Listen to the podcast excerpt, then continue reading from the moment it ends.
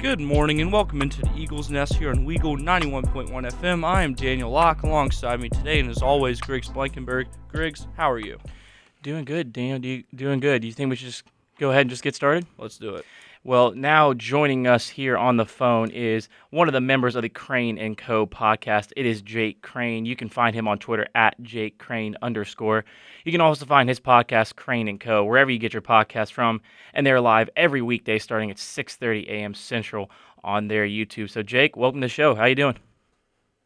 Man, what is up? 334, what is up? Just getting ready for conference championship week. Obviously, a lot going on in the coaching carousel and the transfer portal, fellas. You better buckle up because Monday it becomes real. You're already seeing names go in. You're going to see a ton more go in over the weekend, and then obviously the undergrads are able to move on the 5th. So it's about to get real wonky real quick. Yes, sir. You already know that, and we're so excited, and it's just going to be a real good time. I've felt just a big rejuvenation of the Auburn football program. And, Jake, the first question we ask all of our guests is, how did you get your start in media? Oh, man, well, my story is crazy. I'm from Auburn, went to Opelika High School. Ended up coaching college football for 9 years, 6 to the Division I level, and during the pandemic, was just messing around trying to waste time before we had to go back up to Montana where I was coaching, and started a show called The J-Boy Show. Just messing around, like I said, and it got really big really quickly. We ended up doing a 6-month deal with Colin Cowherd in the Volume, and we're in the middle of renegotiating that. And Ben Shapiro reached out to me, so we now do.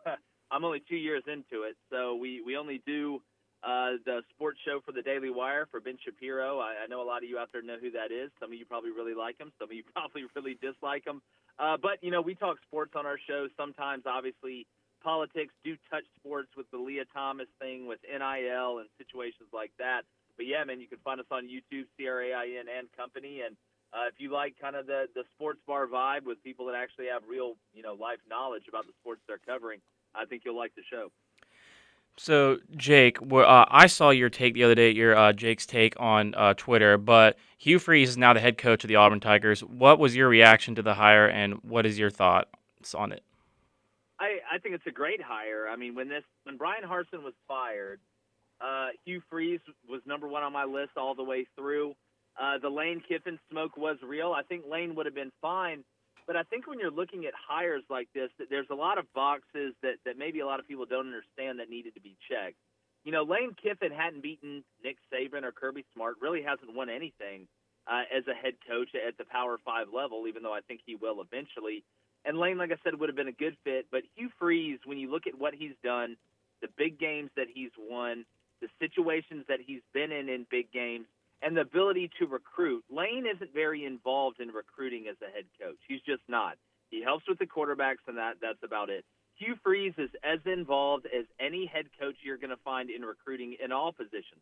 And you have to have that nowadays. I mean, look at what Nick's done. Look at what Lane does. Look at what Dan Lanning does, what all this Sark. All these guys are heavily involved in recruiting because they realize they have to be. Another thing is, you know, Hugh's had everything taken away. I mean, nobody out there is perfect. We've all made mistakes. Some mistakes are more egregious than the others. I'll give you that. But I tend to think somebody who's had everything taken away, who went from Broadway back to the local theater because of his actions off the field, I think that person is less likely to offend than somebody who's never had it taken away and has gotten away with it. So I think you have that. And then there's the hunger factor. Hugh Freeze is as hungry as any coach out there to not only resurrect his name, but turn a place that can win into a winner. You won't see anybody work harder than Hugh Freeze at that head coach position. That's another thing that you have to have when you're fighting, you know, Globo Gym like Auburn is right now. When you look at Alabama and then at Georgia, you have to have it. And then the ability to be innovative on offense and evolve on offense. And I don't know if Hugh's going to call the plays. He kind of backed away from in the press conference the other day. But it's going to have a staple of what Hugh Freeze believes an offensive identity should be. Again, Gus's biggest problem was that he couldn't recruit and he wasn't evolving as an offensive mind. Hugh Freeze is not that guy. I think it's a good fit. I think it's a good hire. I think he gives Auburn a chance. And keeping Cadillac was a very smart move. So I really like that Broadway reference, by the way. I'm a big fan of that sort of thing, so that made me laugh. And you alluded to it, which is actually perfect. We're going to go right into it. So after keeping Cadillac, what needs to be Freeze's next move? Well, you know, in order to recruit, you have to have a staff. It's very hard to recruit and go into a parent's living room or a grandmother or grandfather or auntie or uncle's living room and be like, hey, we're going to put your son in the best position. We don't know who his position coach is right now, but we will. Just trust me. You know, it's like some people with sources. They're just, trust me, bro. That doesn't work. So you've got to put a staff together. He's bringing the D-line coach from Liberty. We've seen that. I think he's definitely going to retain Zach Etheridge, maybe Christian Robinson. But when it comes down to D.C., I think he's going to make a really hard charge at Zach Arnett from Mississippi State. I think you give T. Will a call. I think you give Jim Leonard a call as well from up there in Wisconsin, who was supposed to be the next head man until Luke Bickle popped his head up out of the sand up there. From an offensive coordinator standpoint, a lot of it is going to depend on how involved Hugh is, but there's some names out there, including one at Arkansas. Watch out for Kendall Briles. So Kendall Briles and Zach Arnett are two names to keep an eye on for the coordinator spots on each side respectively. But the first thing you have to do is put together a staff, then you go handle business. Once again, we are with Jake Crain of the Crain & Company podcast. You can find him on Twitter at @JakeCrain_. Next question right here. In terms of quarterback, there's been a lot of talk about Hugh Freeze developing quarterbacks, most notably Malik Willis when he was at Liberty. So do you see Hugh Freeze bringing in a transfer portal quarterback or maybe developing a quarterback that's already on the staff, like a Robbie Ashford, who he alluded to in his press conference has those Malik Willis qualities, or maybe someone else we didn't really think of, maybe like a Zach Calzada, who – by sources are saying that he probably will return to compete for a starting job? Well, you know, Hugh Freeze got Bo Wallace to beat Bama. I think that wins you an infinity stone in some realms, just not this one. So, look, the quarterback pedigree, we've seen what he's done. That's not a question.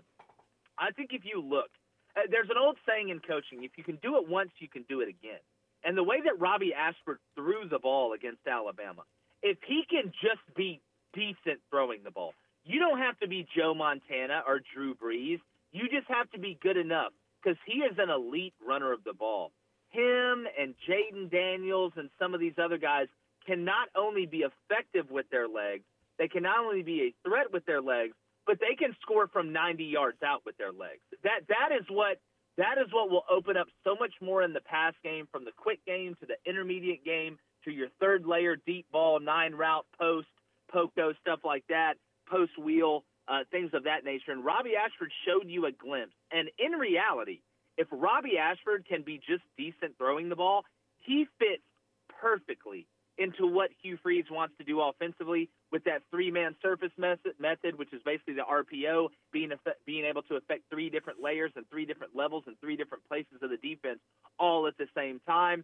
Zach Calzada staying, I don't see how Zach Calzada is going to be the starter at Auburn. I mean, you've already robbed us blind for a year already. You might as well stay and milk it for as much as possible. But Holden Gariner, depending on how well he runs, I think you could see him make a jump. Nothing would shock me in the portal, but you've got to go out and get offensive linemen as well. We've already seen Auburn offer a Rhode Island offensive lineman, an FCS guy that graded out really well this year. He puts a couple pounds of weight on in the summer and in the spring if he comes. Going into the fall, he is an NFL prototype type of player. You've got to go handle it up front. If you bring in a transfer quarterback, that's fine. There's a ton of them in the portal right now, but they've got to be a fit to what you do. And I think that involves having a guy that can use his legs effectively. I would have Robbie Ashford, the leader in the clubhouse right now, because he did show growth, and Hugh is the quarterback whisperer. So, Jake, do you have any recruits in mind that Hugh Freeze should contact ASAP? Well, everyone you're in the running for. I mean, here's the thing that Hugh Freeze brings, and I've talked about this on the show, because there's underlying value in knowing the lay of the land. Hugh Freeze knows where Auburn can go right now and actually have a chance to get kids. It's not just about knowing where to go to get kids. It's about knowing where not to go and waste your time, because especially when you're building the parachute on the way down, when signing period is in December, you just got hired at the end of November. You have to really be efficient on where you're going. Now, what you're going to see is that Auburn is going to be very heavy, most likely, in the transfer portal this year, because you have to be. Going forward, you want a good mix, just like anything. You want to be efficient in the transfer portal to be able to plug up holes in the boat, but you don't want to build the whole ship out of transfers. You want to develop guys, especially up front. That's what cost Gus on the offensive line. So it's not only about knowing where to go, it's about knowing where not to go and reaching out to the kids you have a chance to. But you got to build this thing from the inside out, from the offensive line, from the defensive line out, because that's where the game is won and lost, and you build the rest around it. This will probably be our last question, but Jake, coming from your perspective, what will be seen as a year one success for Hugh Freeze and the Auburn Tigers? Well, obviously no off-the-field BS, which I don't think you're going to get. You do get Alabama and Georgia at home. Now, your first 3 weeks in the SEC is a gauntlet. You go to A&M, you get Georgia at home, and then you go to LSU. That's not going to be a ton of fun for those first 3 weeks. But I think anywhere 8-4, 7-5 bottom, but 8-4 and up, which I think is very doable with that schedule, Auburn fans will be happy, and don't be surprised if Hugh Freeze sneaks somebody or a couple people in big games at home. Well, Jake, we want to thank you for coming on, man. It's been a great time. This is a great interview. We'd love to have you back on again later on in the year, but we appreciate you taking time out of your day to just talk with some student media people here in Auburn, so we appreciate that. Hey, I tell you what, guys, I'm always down to come on. I think y'all do a really good job, and to all the young people out there listening, I got a little advice for you. Think for yourself. If you think for yourself, you're going to go a lot further than just going with what's cool or going with what everybody else thinks. That's what's going to separate you. So I appreciate it, guys. Anything I can ever do to help, let me know, and I'm always down to come on. Thank you so much, Jake. Appreciate it, guys. That was Jake Crain of the Crain & Company podcast. Again, you can find him on Twitter at @JakeCrain_ or Crain & Company on YouTube. Their show's at 6:30 a.m. Central every single day. That was a really great interview, Daniel. Yes, it was. I love Jake, and I had a great time talking with him, getting to know him a little bit. Yeah, maybe we'll get him back on soon. But now it is time to head to break. When we come back, we're wrapping up the college football year, since we're not going to be back here. This is our last show, Daniel, before break.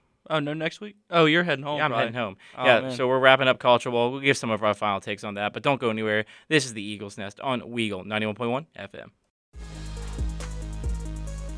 And welcome back into the Eagles Nest, everybody. Once again, you're hanging out with Daniel Locke. I'm Griggs Blankberg. Last segment, we talked about Hugh Freeze being hired as the Auburn head football coach with Jake Crain of the Crain & Company podcast. But now it is time to just go into the college football week 13 of last week, so rivalry week. So we'll recap what all went down last week. And there were some surprises, Daniel, and then some that were just pretty expected all the way through. Yeah, Auburn had a good few minutes. Hey, we had the lead at one point. Yeah, they scored first. However, they did not score more. They almost won the second half. Almost. But, yeah, we can start off with that one a little bit. Auburn 27, number 7, Alabama 49.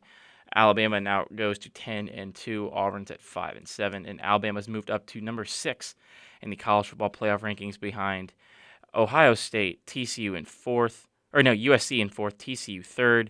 Michigan 2nd, and Georgia 1. Yeah, and Bryce Young threw for 343 yards in that game. He's going to look great on the Panthers next year. Please, he's going to New Orleans. No, he's going to need to go to the Eagles then. Jarquez Hunter ran for 134 yards, and Jermaine Burton was the game's leading receiver for 87 yards. But while we're here with Jermaine Burton, he entered the transfer portal. Hugh Freeze, make a call. He entered the transfer portal already for Alabama? Yep. Or he's laid his out. He said his intent to. Oh, okay. Yeah. Well, my thing is with the main point is we have the mindset really thinking that probably Tank Bigsby is going to go pro. Yeah. So that was a good. Same with Derek Hall and Papo. Mm-hmm. So that was kind of a good end-off game for Jarquez, because now we just pick up right where we left off. And then Damari Alston's also pretty good as well. But now that Hunter's said, I see from Hunter's performance in this game, okay, we're losing Tank, but that shouldn't be too much of a burden. We can still, we run, we move. Yeah. And then, yeah, I mean, kind of what Jake was going off in the last segment. If Robbie can just get some of those throws down, like do some of the throws that he did in the Alabama game next year, we could be looking at a very different football program. I agree, Griggs. I think that this Auburn thing is not as far away as people think. Very, very close, I think, to really getting back where Auburn fans expect. Last thing I'll say about this. Remember, good teams win, great teams cover. Alabama didn't cover. Perfect teams push. Yes. We push. We move. We did. They never quit. They never quit. Anyone can say anything they want about that game. You cannot say that Auburn ever quit. after the Arkansas game, I don't think Auburn really faltered at all. I mean, especially in that Mississippi State game where you're down that much. I mean, I turned it off. I was working studio for volleyball that night. I'm like, okay, there's no reason for me to watch this. It's already over. And then they just they come back. Granted, they didn't win, but they showed fight. And that's where I noticed this team's not going down without a fight. And then they showed it the next week when they beat A&M and Jordan-Hare, where it's probably one of the most rowdy atmospheres I've been in. And we've been in a top 15 battle between Ole Miss and Auburn. Both teams were 3-6. And like Hugh said in the press conference, you would have thought that game would send Auburn to Atlanta. Mm-hmm. Honestly, you would have thought that was the Iron Bowl. I mean, we were on the field. It was going great. It was just incredible how those last four games were. You went 500 in them, but you had a good fight in them. I'll never forget that. Mm-hmm. I'll never forget this team. Moving on now, let's just go through some of the rivalry games from last week. Georgia Tech was in it for a little bit. They really fought. Like, they really did good. And then Georgia just pulled away in the second half. But, hey, if you're only down 3 points at half in Sanford Stadium, tip of the cap to Georgia Tech on that one. Yeah, they really gave it their all. It's a surprise to me, but it was this much. I thought it was going to be a game, but we're talking about the game. Number 3, Michigan, 45. Number 2, Ohio State, 23. The Wolverines beat the Buckeyes by 22 in the shoe for the first time winning since, I believe, 2000. So that's before both of us were born, Daniel. Yeah, I was covering the Iron Bowl, but in the in the press box for the game, this one was on. So I was watching it, and I was like, man, I'm pretty surprised how Michigan's really seems to be dominating. I was playing golf during this one. At the end, I was leaving the course at the start of the fourth quarter. I'm like, oh, it's okay. So Michigan has a little bit of a lead. It's not too much, and then Michigan goes on to score 21 points in the fourth quarter. Yeah. This Michigan team, I think they're legit. My question is, who's going to match up with them if they win? Well, let's just say it's not on our pick 'em because I didn't think it was going to be a game. I think Michigan's going to beat Purdue. Sorry, my cousin Finn, who goes to Purdue. But yeah, Finn, you beat Indiana last week. But my question with Michigan is, they're not having to match up with Georgia, who they got destroyed by last year. Who's going to match up in that third spot? Would it be better for them to match up with a USC or a TCU? That's actually tough. I'm going to say TCU, I think. I think TCU as well. I think USC may be able to give a little bit of fight to Georgia more than it has been in the 1-4 playoff games in the past couple of years because, let's be honest, there's been two good semifinal games I can remember. I remember Ohio State-Alabama first year. Yes. And then Alabama-Clemson that was the championship, I think, right? They played in the semifinals one time. Or Clemson-Ohio State in the semifinals one was that good time. Good. And then the best one I think all time was Georgia-Oklahoma in the Rose Bowl. Yes, that was really good. But other than that, it's just been – I just want some good semifinal games this year. Nothing will be worse than 2020. No. And 2021. No. They just need to build those semifinals up. They need a good year before they're going to 12, it seems like, next year. Yeah. They need a good year of those semifinals to show, okay, we can build off this. We can we don't build up all this hype for it just to be a blowout and then just tune in the national championship game 2 weeks later. Right. I agree. Surprise at Kyle Field, A&M beats LSU 38-23, ruining LSU's chance to be the first ever two-loss playoff team. I was joking to my friend Will. We were watching this game after the Iron Bowl at his place, and whoever is supposed to win this game never wins it. Because if you remember last year, A&M was kind of on the fringe, top 15 team, Coach O's last game, and then LSU runs away with it. And then this year, LSU has so much to play for. The wheels have completely fallen off for the Aggies, yet they pull out a 38-23 win. Do you think that gives Jimbo an extra year now? Yeah. I think it will too. But extend Jimbo. Please. But yeah, I remember the high-scoring game in college history or something like that? It was those two? Yeah, the 7 overtime. That's the one that changed all the overtime rules. Yeah. Close one near the end in California. Number 15, Notre Dame, 27, USC, 6. Yes. Hold on, almost there. We'll just do championship week next segment, so we can continue to talk about this one. I'm trying to find it here on my ESPN. Oh, no, not already. There it is. So, as in Notre Dame, USC, right? Yes. Okay, I just wanted to make sure I didn't start talking about the wrong game. As a Notre Dame fan, I've been impressed all year excuse me, with the way they were able to rebound after, obviously, an embarrassing loss to Marshall in Week 2. Then you go on the road to play arguably your biggest rival. Like you mentioned, Notre Dame has so many weird football-only rivalries. It's kind of hard to keep track of who they. It is. They have like 5-year opponents that they play each and every year. That's like right. Something like, yeah. But I, as a fan of the team, I would say USC is the one I dislike the most. But to be competitive with them as a team that has a very real chance of playing in the college football playoff, and Drew Pine, 23 of 26, 318 yards, 3 touchdowns, and only 1 interception. I have to say I was impressed because Drew Pine really did not start well. Everyone's seen that viral video of Tommy Reese absolutely chewing him out on the phone. Mm-hmm. And just the way he was able to rebound and get his head on straight and really lead this resurgence of Irish football this season, I'm impressed. Yeah, I think this is good because if Marcus Freeman would have gone like what, we'll say 7-5, 6-6, 5-7, the very strict, very tight leash next year. Oh, I agree. Even 8-4, I mean, will they get to a New Year's Six bowl? We don't know, but Notre Dame. I'd say no, just because they don't have a conference championship to go win. If they were though, I'd say he'd have to win that to make sure the lease isn't too tight going into next year. Because Notre Dame's 8 loss straight in New Year's Six bowls. He's got to find a way to take that, especially after last year's one. Right. A shock in the Palmetto battle for the Palmetto's trophy. The South Carolina Gamecocks take down the number 8 Clemson Tigers 31-30, ruining Clemson's, I believe, 37 or 38 straight home win streak, with Spencer Rattler going 25 for 39, 360 yards, and 2 touchdowns. How about the Gamecocks, man? Pulling off 2 big upsets 2 weeks in a row. And the Orange teams. Exactly, because I remember you saying last year when you went to the Auburn-South Carolina game, they were chanting, "We want Clemson," and then the next week they got smacked by Clemson. I thought that was the best chance they had, and then they get blanked at home. Right. But this year, they beat Tennessee, they do the "we want Clemson" stuff again, and then they go on the road and beat Clemson. My friend is in a frat there at Clemson. He said they booked a DJ for the after party, and he was calling me on my ride back to Auburn, and he was like, yeah, not fun. Man, he should have us up. Didn't Auburn and Clemson used to play all the time? Yeah, like in the early 2010s, they played a ton.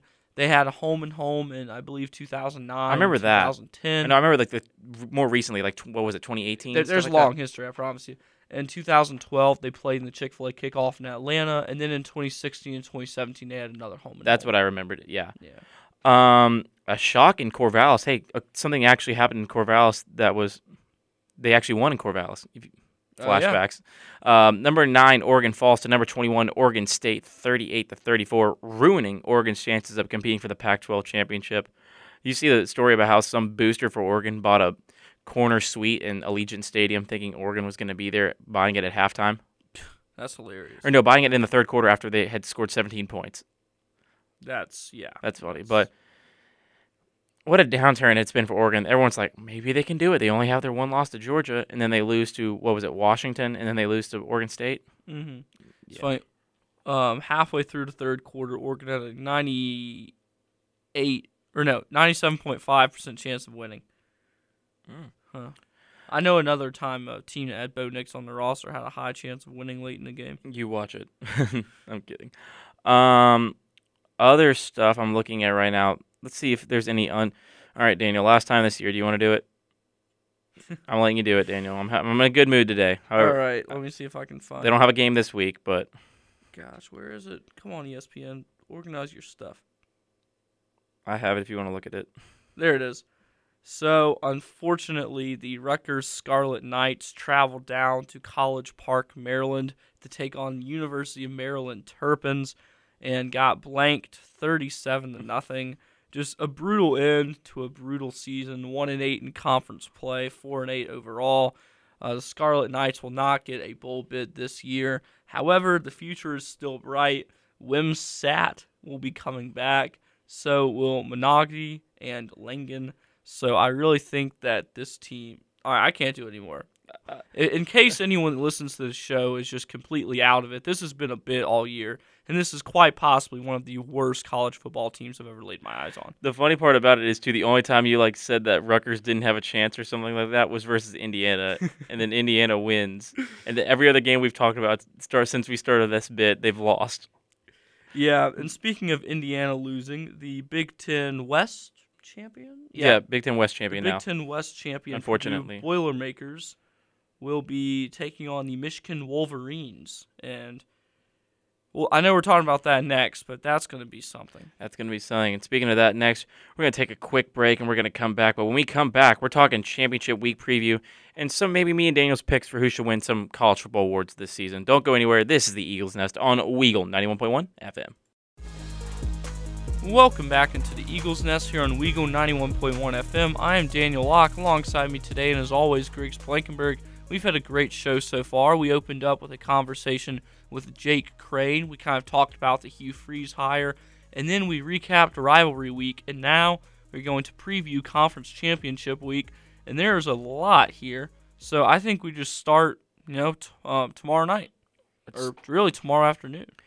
That's not the conference championship, but yeah, this is an important game for Auburn, though, because Auburn could still technically make a bowl game if Buffalo, who is right now currently 5-7, loses to Akron. Granted, Akron, I believe, is like 1-9. Gosh, Akron's horrible. But 2-9. Let's 2-9. 2-9. Hey, that's better than we thought. Hey, their quarterback has more passing yards than our quarterback. That's not saying too much.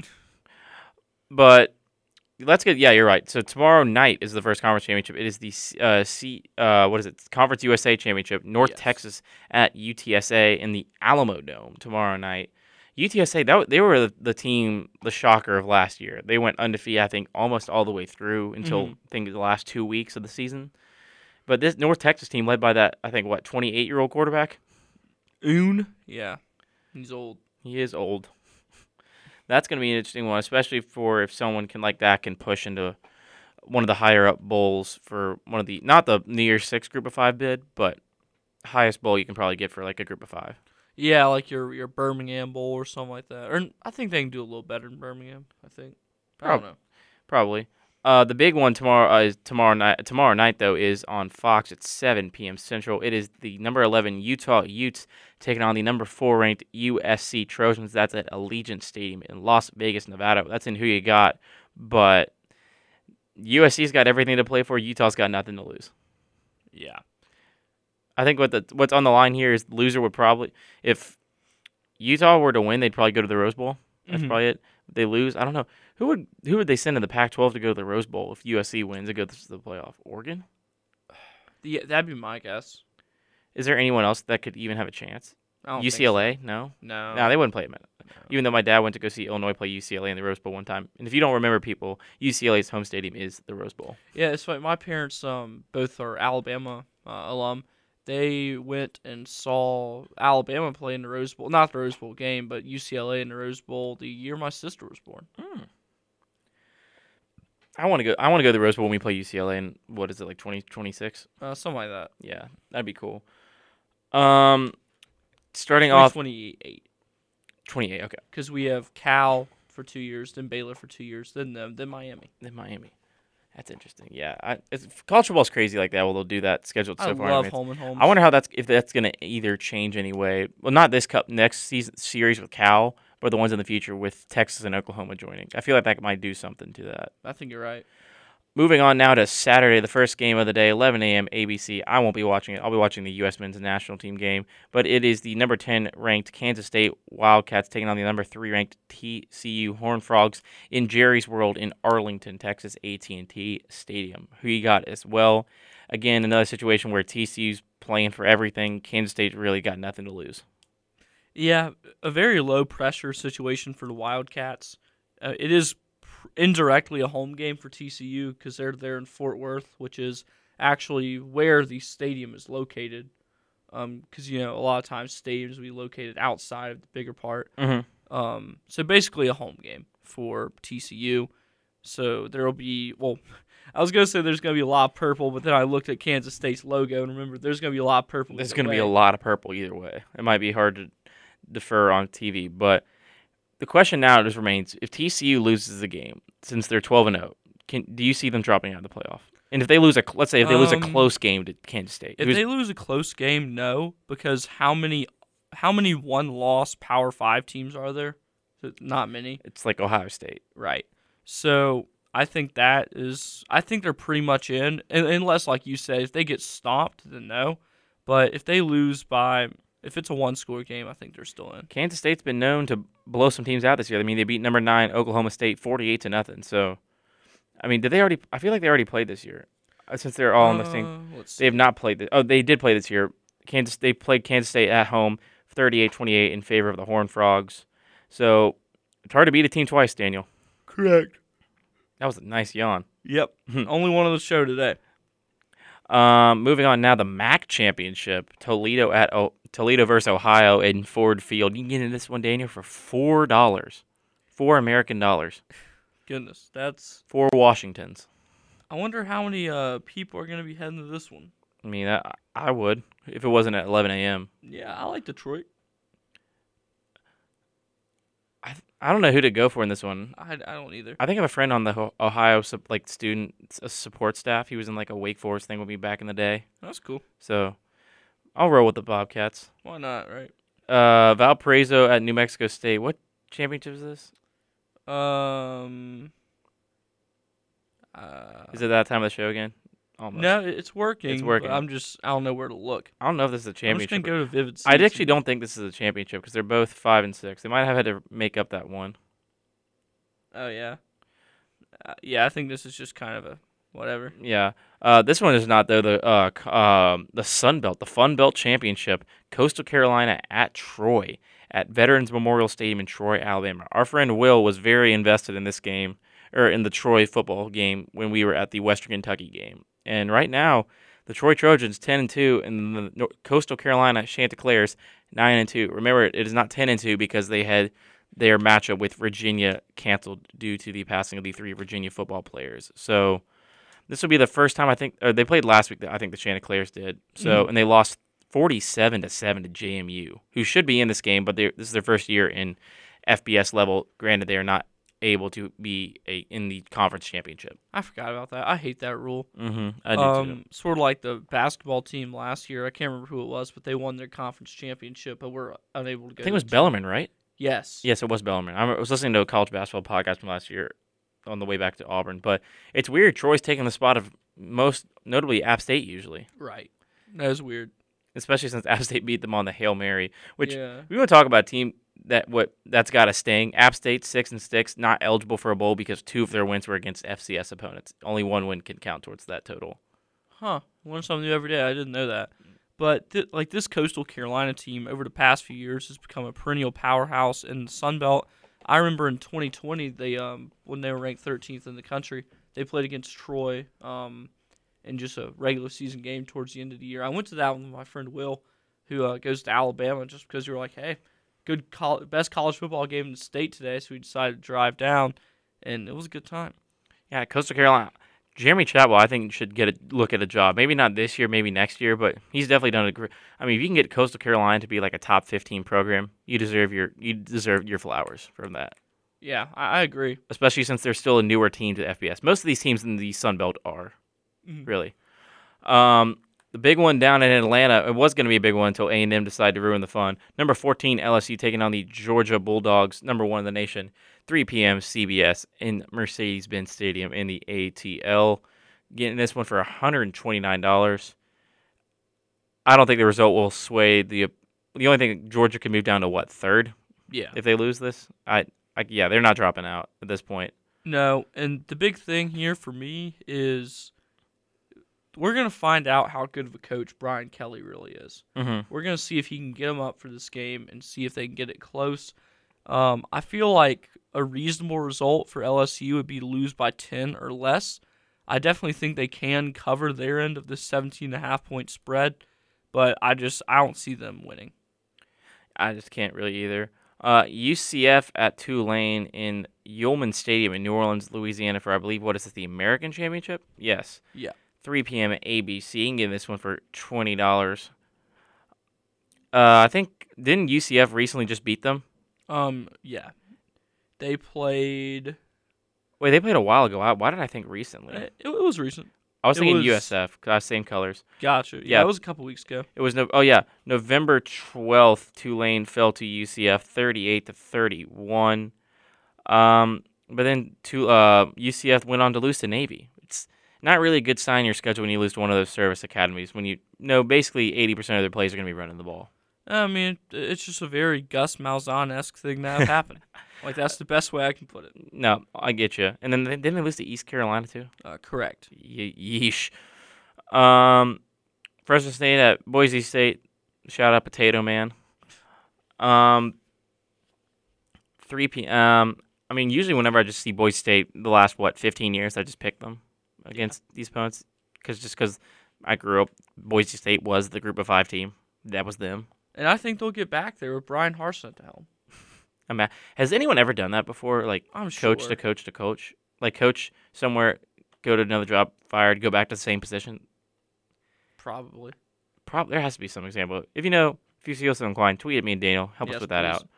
Out. We already talked about this one a little bit. Purdue at Purdue versus number 2 Michigan in Lucas Oil Stadium in Indianapolis, Indiana. Michigan's second time in a row in the Big Ten Championship. 7 p.m. on Fox. I'm sorry to my cousin Finn Blankenberg. It's Michigan. It's going to be Michigan.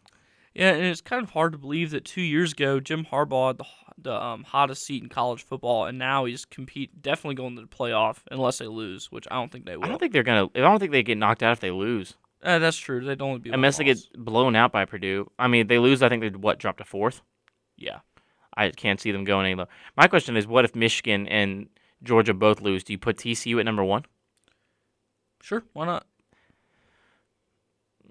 I mean, I just don't want to see Georgia and Michigan play again in the semifinal. I would prefer that. I'm going to disagree. I think that this Michigan team is a lot better than last year's, and I feel like Georgia's really about the same. I feel like the quarterback spot for Michigan's a lot better, but losing Aiden Hutchinson on that defensive side, he's not... True. I don't remember Michigan being in a close game this year besides, I think, Illinois for a little while. I might be wrong, but... Yeah, this Michigan team really just seemed like they've not struggled this year. When Georgia had that little stretch at the beginning, but since come back to form. Yeah, the other closest game they had was Iowa and Maryland. They only beat Maryland by a touchdown, believe it or not. All right, in our last game of the championship week, it is number 9 Clemson taking on the number 23 ranked North Carolina Tar Heels, 7 p.m. ABC at the Bank in Charlotte, North Carolina. Are you going to this? I will not be going to this. This is the ACC's attendance dream, because last year when it was the most northern team in the ACC, or second most northern behind BC, Pitt versus Wake Forest, the smallest school in Power 5, in the conference championship game, they had banners covering off some of the upper deck. This one.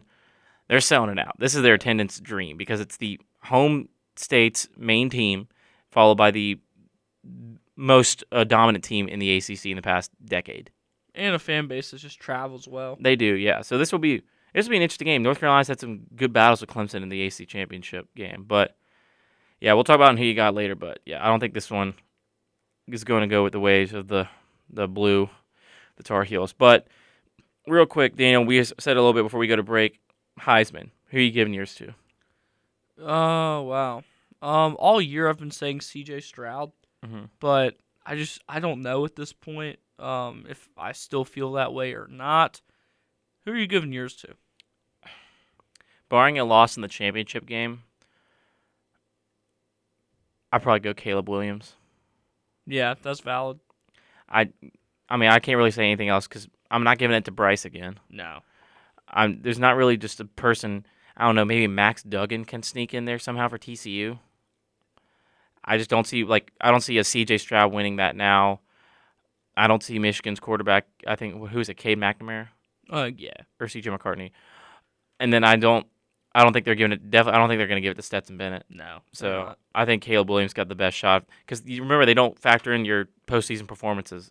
Right. So it's just this game and that's it. So if he plays a really good game versus Utah, I think they give the Heisman to Caleb Williams of USC. All of the major sports betting places have Caleb as the favorite. He's the second favorite.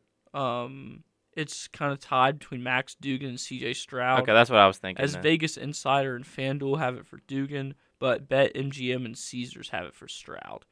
And then PointsBet, which I've never heard of, has Stetson Bennett getting it. That was the weird, random graphic they had with the Queen dying and everyone. Okay, I remember England. That's PointsBet. Gotcha. Okay. Yeah, but yeah, that is going to do it for our college football talk. When we come back, I think we'll have one show before the college football playoff. I think maybe no, I don't think so. So this will probably be our last time talking a preview of college football. So it's been a fun season. It's their first time doing football on the show. So yes, we had a good time. Good time indeed. But when we come back, I think we're going to talk a little bit of that hockey, Daniel. Oh, yeah, it's about that time. About that time for hockey. So don't go anywhere. This is the Eagles Nest on Weagle 91.1 FM. And welcome back into the Eagles Nest here on Weagle 91.1 FM. I am Daniel Locke. Alongside me is Griggs Blankenberg. We've had a great show here so far this morning. We had Jake Crain on to talk about the Hugh Freeze signing for Auburn. Then we talked about rivalry week, then conference championship week, and now it is time for the NHL. Let's talk. As Chance the Rapper once said, Daniel, let's do that on hockey. We need to add that on the board. We do. We have a lot of stuff for the F1 show, too, we want to add on the board, too. So now let's get kicking right off. The Eastern Conference, we will always start as we do in the Atlantic Conference, in first place in the Atlantic by 3 points over the Toronto Maple Leafs. It is the big, it's the bad, it's the Boston Bruins. Daniel, you want to take it away? Still undefeated at home, mind you. Yes. The only Boston team that plays in TD Garden, Bruins and Celtics, no one has lost in regulation yet, as the Celtics lost a home game in overtime. But both winter sports teams in Boston still undefeated at home. You love to see it, and the Maple Leafs are a joke. They are a joke. I mean, shout out Austin Matthews. Help us in the Olympics if they allow NHL players again. But yeah, I mean, the Boston Bruins are cooking, man. I mean, it's becoming the Bruins and the Leafs kind of separate themselves from the pack a little bit, with Tampa kind of struggling out the gate a little bit. But yeah, the Red Wings are still kind of hanging around there a little bit near. I really hope they get back to the playoffs. It's good when the original six teams are competing, as both of us are fans of original six franchises. But then again, my Ottawa Senators take that they do decent this year, because I'm like, they have DeBrincat and they have Claude Giroux. How are they struggling like they are right now? But not looking good in Ottawa right now after giving all that up to the Blackhawks for DeBrincat, which maybe in the future that'll pay off, but right now you're not getting a lot of early return. No, and kind of in the middle of that division, like Maple Leafs or Bruins and Maple Leafs at the top, Lightning, Wings, Panthers rounded out in the middle, then the Canadiens, Sabres, and Senators there at the bottom. But this division is very close. It is, especially in those top, like, NHL just seems really close to all it is, because it's every game is 2 points. I still look at it as, like, sometimes like the opinion of like soccer. I'm like, oh, 3 points for a win. Mm-hmm. No, I had to learn that differently. But yeah, it's still anyone's race. I mean, but I think if the Bruins and Leafs continue the success they have right now, especially with the Leafs, a lot of the Leafs losses not being like real, they're overtime losses. So that could be something in the end. Yeah. Moving on now to the Metropolitan Division, probably the most surprising thing that's happened in hockey recently. It is the New Jersey Devils, 38 points. They had a 13-game winning streak. They now have a 3-game winning streak. They sit at 38 points ahead of the Islanders, kind of a resurgence after firing Barry Trotz last year, now in second in the Metropolitan with 30 points. Yeah, I don't really know anyone who saw this coming. I really feel like the Devils have arrived 2 or 3 years sooner than anticipated as far as really being competitive in the NHL once again. And Jack Hughes is really finally kind of starting to meet up to the hype. So I'm interested to see if this is a sustainable thing for them. Yeah, I'm going to be interested to see that too. I mean, especially with everything going on in that regard. Other stuff in that division, I mean, you hate to see the Hurricanes not in first. Yeah, it's awful. They're still fighting, though. They're at 29 points, 2-game win streak now, followed by the Pittsburgh Penguins, 26. The Rangers, man, they're really disappointing me out the start with my prediction I had at the beginning of the year. Yeah, if it were to end today, they'd miss the playoffs. Yeah, I just don't understand that. Yeah, they looked good, like especially towards the end of last year in the Eastern Conference Finals, and I thought this year they'd be leading the Metropolitan easily, but that just hasn't been the case so far, and we're about a month in. Month and a half in. Crazy how it's already we're already that far into it now. Yeah. Moving on down now to the Western Conference. This one's pretty close all the way around. A lot of mid going on, coming from me as well. The Dallas Stars are leading the conference by 1 point. They have 30 points currently right now, followed by the Winnipeg Jets, who are at 29 points. And then the defending champion, Colorado Avalanche, is at 25 points, third in the Central. I didn't really know if I saw this coming, especially, I mean, both of us picked them to repeat as champions, so... Yeah, and so far the Stars are looking good, but I don't think the Stars are going to be able to hang on, and I think eventually Colorado will get it going. I think especially, too, I think if they could get maybe a good goalkeeper at the deadline, I think that's what they're kind of struggling with right now. Yeah. And then the Wild, they're kind of just middle of the pack along with the Predators. And the Blues have kind of caught back up a little bit to them. Not as much as their fans would like, but yeah. Moving on down now, the Arizona Coyotes at 17 points. And in last place, really returned to form, are the Chicago Blackhawks, 1-7-2 in their last 10 on an 8-game losing streak. They lost 5-4 last night to the Oilers. Man, why do they just – both them and the Panthers, why do they just got to give me hope right off the jump? Yeah, they looked good out of the gate, but it's kind of shaken out here, and they haven't really looked as good the last couple of weeks. But it's a long year, and they can definitely aren't too far out of it yet, as they're only 6 points away from a playoff spot. I think right now if the season ended, we'd be second for a draft pick. So, yeah. Maybe get that Connor Bedard kid, whatever his name is. Yeah, he's good. He is very good.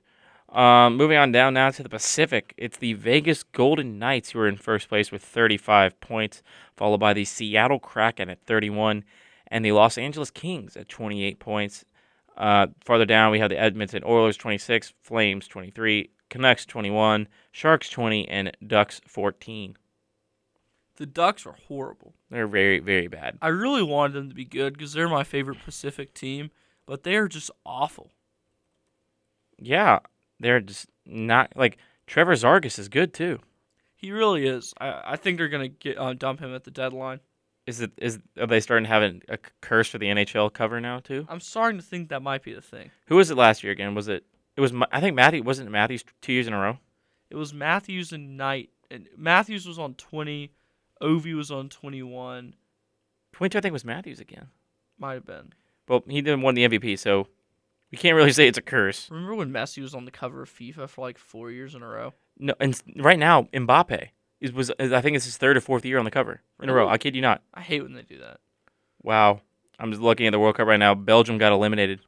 Wow. Really? They're one of the best teams in the world, like in 2018. Just got eliminated first in the group stage, lost to tie with Croatia. Supposed to be the golden generation. We'll talk more soccer in a little bit. I remember talking about the USA in a little bit. But, yeah, I mean, the Oilers kind of middle of the pack, but, man, McDavid and Draisaitl are really good. We're not a big Oilers fans on this podcast if you've been listening for a while, but just brutal. Yeah, it's bad. Moving on now, let's go to the stats now. Leading the way in points, of course, is Mr. Connor McDavid at 41, followed by Jason Robinson of Dallas at 36, with Leon Draisaitl also tied in second. Fourth is Nikita Kucherov with 35, and fifth is David Pastrnak of the Boston Bruins. Goals now. Someone has passed McDavid for goals. That's incredible. Yeah, I didn't think I'd see the day. Jason Robinson of the Dallas Stars with 19, followed by McDavid with 18. Bo Horvat for the Canucks with 17. Leon Draisaitl with 15 for the Oilers. And, again, David Pastrnak with 14 for the Boston Bruins. Goalies talk. Linus Ullmark making a very, very strong case out of the jump. He is. He has the best goals against average in the NHL with a 2.00. followed by Ilya Samsonov of Toronto with a 2.09. And I really, really like Ullmark a lot. He really did a good job last year kind of platooning with Jeremy Swayman. And I really feel like if we can keep both of them and always have a relatively fresh goaltender in there, but leaning a little more towards Ullmark, I feel like that's the recipe for success for Bruins goalkeeping for years to come. Getting into hockey a little bit in 2022 is kind of interesting to me where, like, some teams, the goalie was the star of the team, and then some nights you just wouldn't have him play at all. Right. Which is very interesting to me coming in. I'm like, what other sport do you know that, like, sometimes the team's best player will take nights off? Like, well, maybe the NBA in that regards with load management, whatever they wanted to call that stuff. But, yeah, it's incredible. Like, you have the best goalie in the NHL, and then, like, every 3 or 4 games you let them sit for a night, and they're still putting up results. So that's got to be nice. But then once they hit the playoffs, you're going every single game. Really. Right. So, yeah, I mean, he's making a great start. I mean, it's kind of been a down year for Shesterkin, who won the best goalie award last year. And then he's probably been the best goalie in the last 5 years. And Andre Vasilevsky is kind of taking a little bit off, too, as well. So this new era of top goalkeeper might be coming out now. Especially, well, Shesterkin's still very young. Mm-hmm. But then you'd expect to see like Kucherov, not Kucherov, he's defenseman, Vasilevsky up there. Yeah. But yeah, any other hockey talk comments, Daniel? I don't really have much else to say. Go Bees as always, and I'm interested to see. Oh wait, I do have one more thing. Martin Jones, the second goaltender in terms of wins with 12 for the Seattle Kraken. I really feel like the Kraken are kind of, they've also arrived way sooner than anticipated. Mm-hmm. So if we can get both the Devils and Kraken into the playoffs this year, I'll be a very happy fan. I just don't want the Oilers to make it. No, if they could somehow fall off, that'd be good. Mm-hmm. But that is going to do it for this first hour of the show. When we come back, we'll do what we always do at the start of the second hour. We're talking about the NFL, so don't go anywhere. This is the Eagles Nest on Weagle 91.1 FM. Welcome back into the Eagles Nest here on Weagle 91.1 FM. I'm Daniel Locke. Alongside me is Griggs Blankenberg. It is now the second hour, or not yet. 5, 4, 3, 2, 1. And now it is the second hour of the show officially, and we're going to kick it off with some NFL talk. As we say on the show, NFL is king. Even though, we'll just say don't go listen back to our preview. No, yeah. The season preview. Stay far away. Stay very far away. Week 12, let's run through a little bit of a recap, starting off with Thanksgiving Turkey Day. The Bills had these were all really close games on Thanksgiving. I thought this was one of the best Thanksgiving slates we've had. I would agree. Bills 28, Lions 25. Bills playing their second straight game in Ford Field. They've had the second win in Ford Field in 5 days. Since, if you don't remember, they robbed us of the Thunder Snow in Buffalo. They made them play, I think, the Colts in Detroit. So the Bills win that one. They move to 8-3. Lions fall to 4-7. But I thought the Lions were in this one for a very long time. Yeah, I agree. They really, really gave it their all. Amon-Ra St. Brown played really well for the Detroit. 9 catches, 122 yards and a touchdown. Couldn't do enough to stop Josh Allen throwing for 253 yards and 2 touchdowns, while also running for 78 yards and a touchdown. Yeah, he's good. Moving on now to the Lone Star State. The Cowboys defeat the Giants 28-20 in a massive game in terms of the NFC East. With Dak Prescott, 261 yards, 2 touchdowns. Ezekiel Elliott leading the team in rushing. That's something they've not said in a while. It's mainly been Tony Pollard, 92 yards and a touchdown, with CeeDee Lamb with 106 yards receiving. I tend to not really root for the Cowboys that much just because, I hate the Cowboys. But I thought you were going to get some profound reason. I just hate them. I hate the Giants a little more.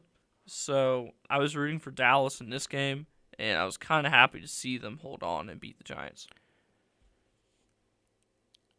I don't know. I had a weird stretch in my childhood where I was a Cowboys fan for a year and a half. My favorite player was the punter. It was weird. You don't need to talk about it. I don't know. It was really random.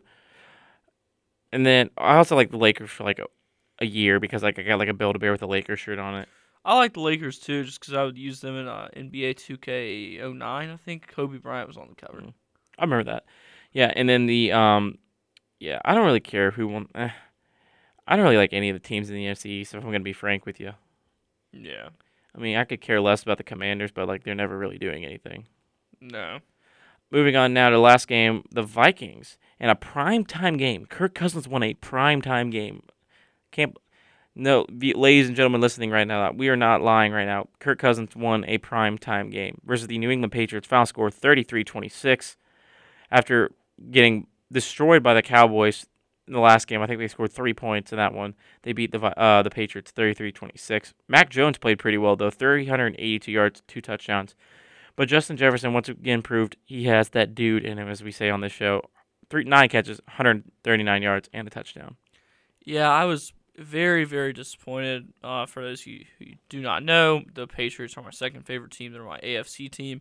So I was really, really rooting them on in this one and was let down. I mean, I thought Kirk Cousins was going to lose this because it was, again, as we say, it wasn't a noon game. Yeah. It was a night game.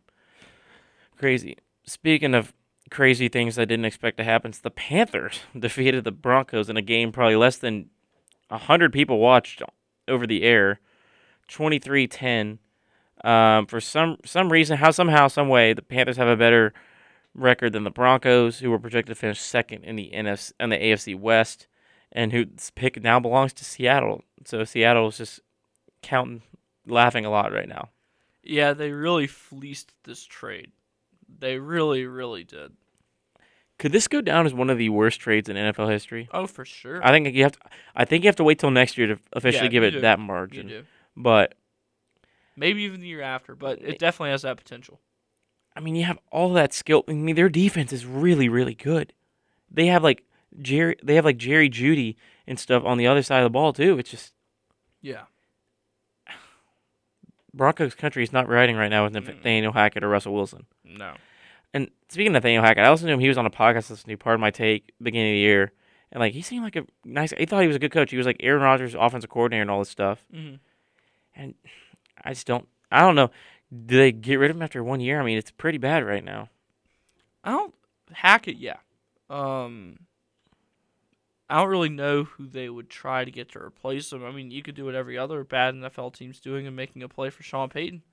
But I don't know. It's weird. It is weird. Yeah, I don't know. Sam Darnold, you see the one where he fumbled the ball and rolled into the end zone with it? Yeah, it was hilarious. That was very, very, very funny. So there's that. Moving on down now, the Browns beat the Buccaneers, proving the NFC South is the most random division in football this year. In Jacoby Brissett's last game, presumably as the starter, this is the Deshaun Watson week. He's back, so he goes away with a win now, and that'll probably secure him a backup job for a long time this league. Yeah, I'm really glad that Anthony Schwartz is balling out for the Browns, you know, the Auburn guy. However, I can't stand with Watson. So, remember when I was pushing very heavily for the Panthers to get Watson? Are you glad that didn't transpire? Yes, after he missed all this time, yes. He wasn't worth that many picks. Moving on down farther, some mid-games we're passing over. Bears-Jets. Man, we got robbed of a Nathan Peterman game. 31-10 in favor of the Jets. The Bears are just horrible. I will give the Bears fans the benefit of the doubt. Justin Fields did not play. However, Mike White, 22 for 28, 315 yards and 3 touchdowns. Mike White just looks and sounds like just an auto-generated guy on Madden. He had like one game last year where he like balled out. Like, I remember that. It was like I think week 8 because I see it in memes all the time. It's like Jets fans, like the verbal meme was like the guy saying, "Stop giving me your toughest battles," and I think it was like. I think it was Jesus, and he's like, I gave you week 8, Mike White. But yeah, Bears not good. Jets, they're frisky. We'll say they're frisky. Yeah, that's a good word for it. Moving on down now to Ral John, Maryland. The Commanders beat the Falcons 19-13. The Commanders are 7-5, and if the season ended today, they would be in the playoffs. They would be the 7th seed traveling to the number 2 seed, Minnesota Vikings. Ugh. Every single NFC East team would make the playoffs. No, that's just not right. That doesn't feel right. Yeah, just they gotta find. The NFC East is gonna end up getting like what 2 teams in. So they gotta find a way to mess up eventually. Oh, for sure, got to. Ravens Jaguars. Jaguars beat the Ravens after the Jaguars scored touchdown and decide to go for 2, take the lead, and then Justin Tucker misses a 67-yard field goal. This was probably my favorite game of the week, but it just says a lot when you have the trust to send your kicker out there for a 67-yarder. And we were talking about the other day what Lamar said after this game to the fan, like saying you need that money, but you have to send Justin Tucker out in the game. I mean, he worded it wrong, but I mean, was he really, really that wrong though? No, because the Ravens have blown. I think this is their third or fourth quarter lead they've blown, especially to a team like the Jaguars. We're still in a rebuilding phase, and then. You can't get a win versus the Jaguars. Just not good for that. No. But Justin Tucker's just so good where they sent him out to tie his career long, which is the NFL record, mind you. Mm-hmm. It's straight as can be. It just falls a little short. It would have been good from 66. It would have been good, yeah. Moving on down now to continue our trend of me saying the Cardinals are the worst home team in the league. The Chargers defeat the Cardinals 25-24. The Cardinals have yet to win a game since Call of Duty has dropped. I granted the first week it came out, he did not play. He's not playing a couple games, Kyler Murray, but... Or actually, they did beat the Rams, but Kyler Murray didn't play in it. Yeah. However, I will say I believe it is starting to look like the end for Mr. Cliff Kingsbury. he is one of the worst coaches I've ever seen in my life. He's the coach that starts out well, like, every single year. Like, last year, they were, like, what? They were, like, what, 10-0? They were the last undefeated team in the league. Mm-hmm. And then they just collapsed after that. They made the playoffs, but they collapsed. Yeah. I don't know. This week's boring in the NFL, so we're taking our time on this one. Chiefs are still very good. Very quick thoughts. Raiders continue to be one of the more frisky, under 500 teams I've ever seen. Josh Jacobs, 229 yards and 2 touchdowns. Wow. You want to talk about any of that game at Levi's Stadium or no? Yeah, the Saints got blanked for the first time in 20 years. That was 20 years? Mm-hmm. Wow. The last 2 times they've gotten blanked were also by the 49ers. So Dennis Allen has to go. Andy Dalton has to go. Andy Dalton, nice guy. Nice guy, yes. We've got to go to Sean Payton's door, beg, plead, and cry, and give him life-changing money to come back. Please leave. Please leave, Fox. And then we've got to somehow get this Bryce Young draft pick. Somehow. Hey, well, maybe you shouldn't. That pick to the Eagles now is just... I'm sorry, that's just brutal. Yeah, I don't know why they did that. Hey, but at least for my sake, the Eagles, if the Saints keep losing more than the Panthers, at least they can't use that pick. Looking like the Eagles won't draft a quarterback, so shout out the Eagles for that. True. Speaking of the Eagles, Eagles 40, Packers 33. This was a really good game because it's pretty rare to see a team score 40 points, but their starting quarterback only threw for 153 yards. And he was the leading rusher. He had 157 yards with no touchdowns. Yeah. But then Jordan Love, remember, came in the game near the end there. He had that really, really good pass. Mm-hmm. Just couldn't find a way for the Packs to get it over the Eagles. And Eagles getting closer to wrapping up maybe that 1 seed, especially since they hold that tiebreaker over Minnesota. And is Aaron Rodgers done for the year? I don't think so. It sounded like he said he's not. I feel like he's coming back this week, he said. Hopefully. Yeah. Quickly, Steelers-Colts, probably one of the saddest games in NFL history. I hated this. I hated every minute of it. The only thing I didn't hate is the Steelers winning. They need to keep winning so the Panthers can find a way to win like 2 more games and still hold a very high draft pick. Yeah. Let's kick it now to this week for a quick couple minutes. Bills Patriots tonight at 7:15 on Prime Video, 3.5 in favor of the Buffalo Bills. This has probably been one of the best Thursday night games since like maybe the first game of the year they had, which was Chargers Chiefs. Yeah, I think so. Be an interesting one, I think. Falcons, Steelers, ew. Yeah. Packers, Bears, most ew I've seen this matchup be in a long, long time. Maybe the Bears will finally win. Maybe. Maybe. Who knows? Jaguars, Lions. Oh, my gosh. This is a bad week. Jets, Vikings. Ooh, this is an interesting one. I think this is one of our – is this one of our Who You Got games? I believe so. It is not, however, it's not. Jets, Vikings. The Vikings can win this one. I think they're decent. I mean, they still need some bounce back after that Dallas game, but 3 straight home games in a row can't hurt you. Right. Commanders, Giants, what we said, they might try to start sabotaging themselves, beating each other.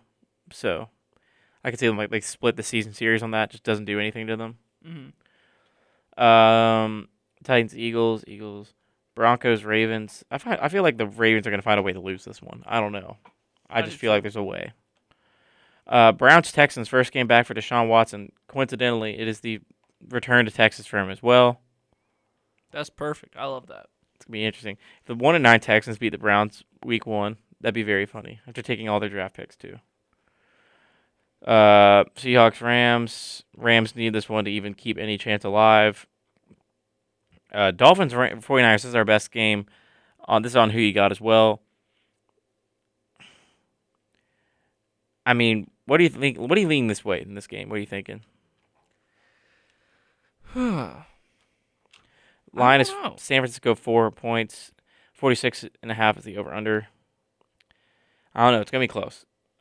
Quickly, Chiefs, Bengals, rematch of the the AFC Championship game last year in Cincinnati this time. Chiefs are a 2-point favorite. I think that's deservedly so. Yeah, I'm going to go with the Chiefs, I think. Chargers, Raiders. Chargers. Colts, Cowboys. Yeah. Only people are going to watch this game are Cowboys fans. Right. And Saints, Bucks on Monday night. Bucks. That is going to do it for our NFL talk there. Really boring week this week in the NFL. When we come back, what are we talking about next? We're talking a little bit of NBA. We're talking about the basketball, baby. So don't go anywhere. This is the Eagles Nest on Weagle 91.1 FM. And welcome back into the Eagles Nest here on Weagle 91.1 FM. I am Daniel Locke. Alongside me is Grace Blankenberg. We have had a loaded show today. We're going to keep it rolling here with the National Basketball Association. Let's start it off, and very similar to our NHL starting off. We'll start off with the Eastern Conference, and we'll start off with the Boston team at the top. Right now, the Celtics are at 18-4. They lead the Eastern Conference 2 games over the Milwaukee Bucks. Jayson Tatum is so good. Like last night, there was royalty in the crowd, and Jayson Tatum was the king because he's just that good right now. He is that good. I mean, yeah, he is very, very good at this game called basketball. Shooty hoops, as some people call it sometimes. Cleveland at third, 4 games back. Pacers 5.5 and fourth. 76ers fifth and 6 points back. In sixth place and six back are the Hawks.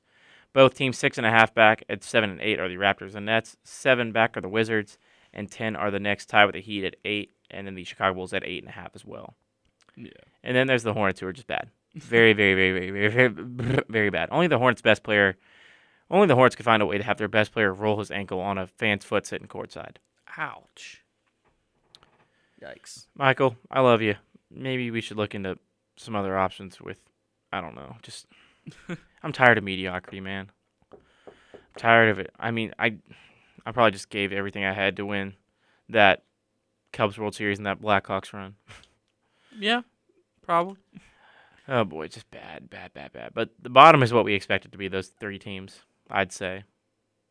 I think they can claw their way up. They're not that far out of it. I mean, the 10 seed is literally the Hornets every single...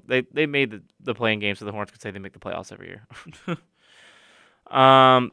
Western Conference now, the Suns are leading the Western Conference a game ahead of everyone else. Nuggets are 1 game back of them. Pelicans at 2 games back. Grizzlies 3 as well as the Clippers. At 6 and 7, both 3.5 back are the Kings and the Jazz. You didn't expect to see both those teams anywhere near there. Warriors have kind of bounced back a little bit since we had our last show. They're 4.5 back. Timberwolves at 4.5 back as well in 9th. 10th, kind of taking a big fall. They were 2 and 8 in their last 10, are the Portland Trailblazers. 4.5 games back as well as the Mavericks. And then it goes Thunder, Lakers, Spurs, Rockets. Yeah, so I always love seeing that the Lakers suck nowadays. It's just, it's my favorite part of basketball right now. And your favorite part of basketball is not your team being number one. Even my team being number one in November would be amazing. Well, yeah, but this is just like the cherry on top. Just seeing that team and just how mad they get over little things. Like someone yells at Russ that he sucks, and he comes out the tunnel and starts yelling back at him. It's just classless. Like, just the professional athlete in me, because, you know, I'm kidding. As professional athletes ourselves. Like, if someone talks trash to me on Twitter about something I write or something I share, I ignore it. And I'm not a professional yet. I'm not even a professional yet. So if I'm a professional athlete and someone's yelling at me that I suck, and I'm so insecure to where I don't realize I don't suck, and I'm just going to come back and yell at them, like, that just says... a lot. And it's really, really sad, but it's pretty funny at the same time. Because I used to think of Russell Westbrook as just a real gritty, hard worker, would just do what it took to win. And I've just lost a lot of love for him. He went from Thunder to Washington to Houston, right? Correct. Yeah. Okay. Yeah, it just really hasn't besides that Thunder run really right there, it hasn't really worked out. I mean, there's only one ball and you got to share it with Anthony Davis and LeBron James. Yeah, it seems like this team would just win, win, win. Yeah, Lakers are in deep trouble right now. I wonder I don't know. LeBron's been quick to make coaching changes when things aren't going right. But True. This being a first-year coach, I don't know. Team that surprised me right now, we talked about this. I think they were number 2 when we went to break. The Portland Trailblazers, man, lost 2 of their last 8. In their last 10, they are 2 and 8.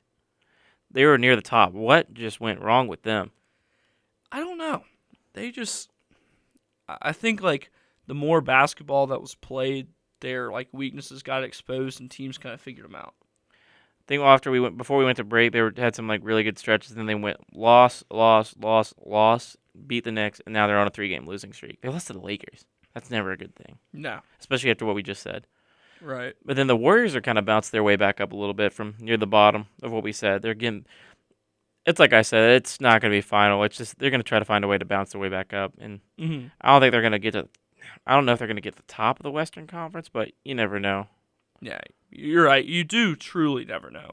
And then the Jazz and the Kings are still surprising. The Beam team. Have you seen the Beam? Yeah. That's cool. I wish my team did that. I feel like that'd be like a plane violation or something. That was really cool to see. They have like the button they press and the purple laser goes in the air. I love when Sacramento is good. I feel like this is like the second or third time it's ever happened. I mean, and the fact is they're not even good. They're mid, but still. For them, it's good. Yeah. I wish the Orlando Magic were as good as they were. That 2010s Orlando Magic? Yeah, man. Pretty good. Pretty good. Moving on to stats now. Let's kick it there. Our offensive leaders in the NBA. Starting off with points in first from the Dallas Mavericks. It's Luka Doncic. I always pronounce his name wrong. Luka Doncic. Yeah. Luka Doncic at 33.5 points per game. I always pronounce Giannis' last name right, but I can never do his. I don't get it. And second is Jayson Tatum of the Boston Celtics, 31.6 points per game, followed by Steph Curry of Golden State, 31.4. Giannis Antetokounmpo at 31.3 in fourth, and Shea Gilgeous-Alexander at 31 points a game for the Oklahoma City Thunder. Speak all you want about the Thunder, man. With all the draft picks they got coming, they're going to be building. Yeah, the Thunder will be back soon enough. They are a very, very, very good team. I would agree.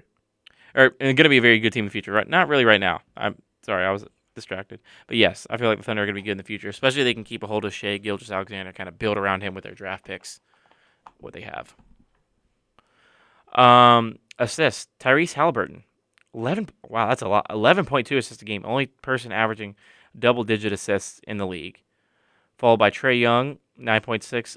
Nikola Jokic, 8.9. Luka Doncic, 8.6. And Darius Garland of Cleveland, 8.1.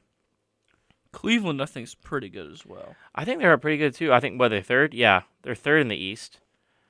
So that's a very good stretch for them, especially after all the stuff they went through the last couple years, after the LeBron years and stuff.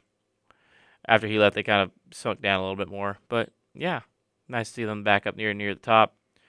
Three-pointers made at the course of the top is Steph Curry of Golden State, 5.2 threes a game. Anfernee Simmons, 4.1 threes made per game. Desmond Bane of Memphis, 3.8, as well as Donovan Mitchell of Cleveland, 3.8. We say it every show. It's still weird to see that. Yes. And then Klay Thompson kind of getting back into form a little bit more, 3.7 threes a game from Golden State.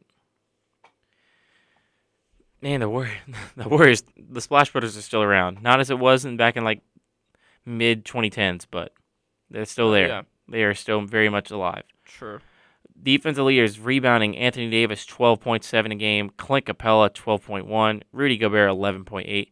Ivan Zubac of the Clippers, 11.5. Tied with Giannis Antetokounmpo at 11.5 as well.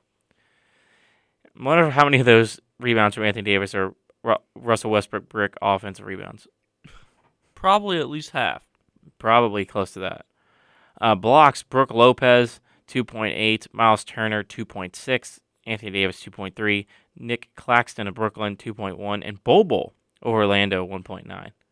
Is Bobo just, like, constantly in the NBA, or is he going to, like, the G League a lot, too? I don't really know too much. I have no clue what that man's got going on. I think Taco Fall's in a different league now, right? Yeah, unfortunate. Where is he right now? I forget. For some reason, I want to say he's playing over in Europe, but I don't know if that's sad. Right. Yeah, I agree. Is a Senegalese professional basketball player. Oh, he could have done better than Senegal. Yeah. He could have gone to, like, Europe and done something, I feel like. That's a shame. I always remember the highlight, Brad Stevens trying to get the crowd hype up a little more and put him in. It's good times. Steals, OG Anunoby of the Toronto Raptors, 2.3 a game. DeAnthony Melton of the Philadelphia 76ers, 2.2. DeJounte Murray, 1.9. Luka Doncic at 1.8, and Tyrese Haliburton as well was 1.8. So Daniel, we're not halfway there at all. We're getting close to we're going to be missing these Christmas games. What do you think? Who do you think this one team that's going to be that's going to shock us over this month break that we're going to have? Okay. I think like the Pacers continue to kind of figure things out and get better. They started off rough, and now they're kind of clawing their way back up. So they sit at 12-9 right now. I think that they'll still be there in the fourth seed when we get back, is my kind of, I guess, bold take like that out of the East.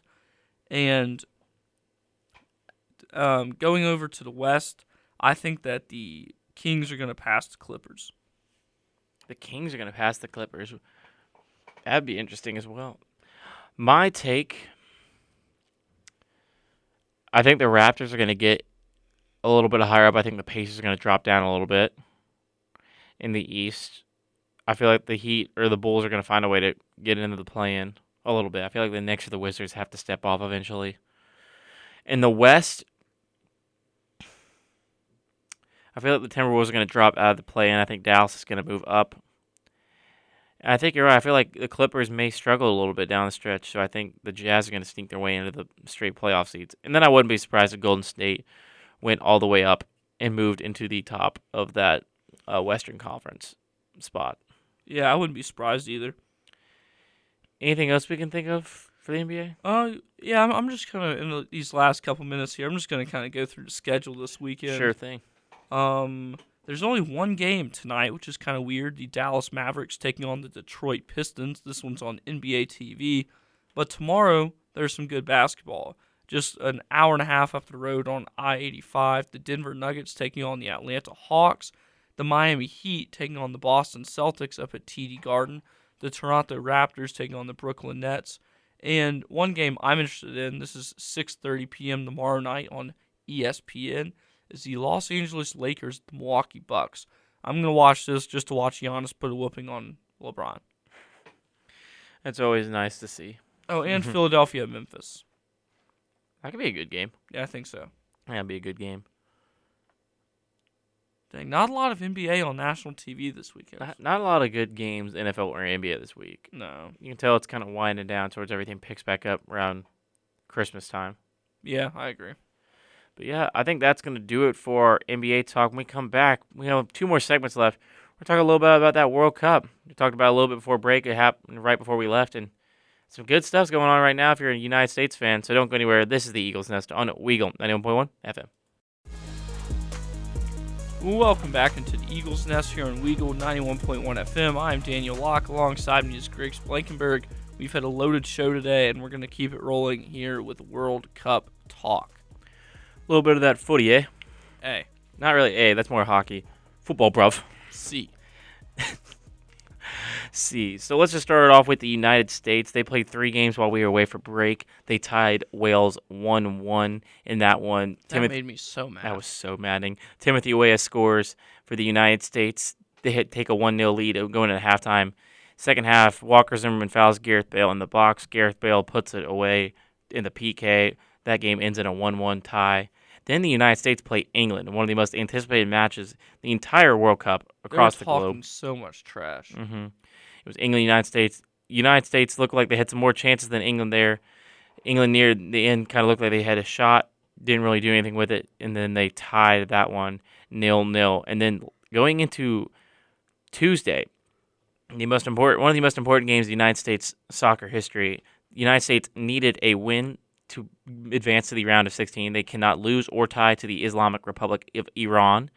The United States end up taking that game 1-0 off a Christian Pulisic goal in the 38th minute that ended up taking him out of the game after halftime. He is now day-to-day with a pelvic contusion, I believe. Hey, he said he'd be back on Saturday, though.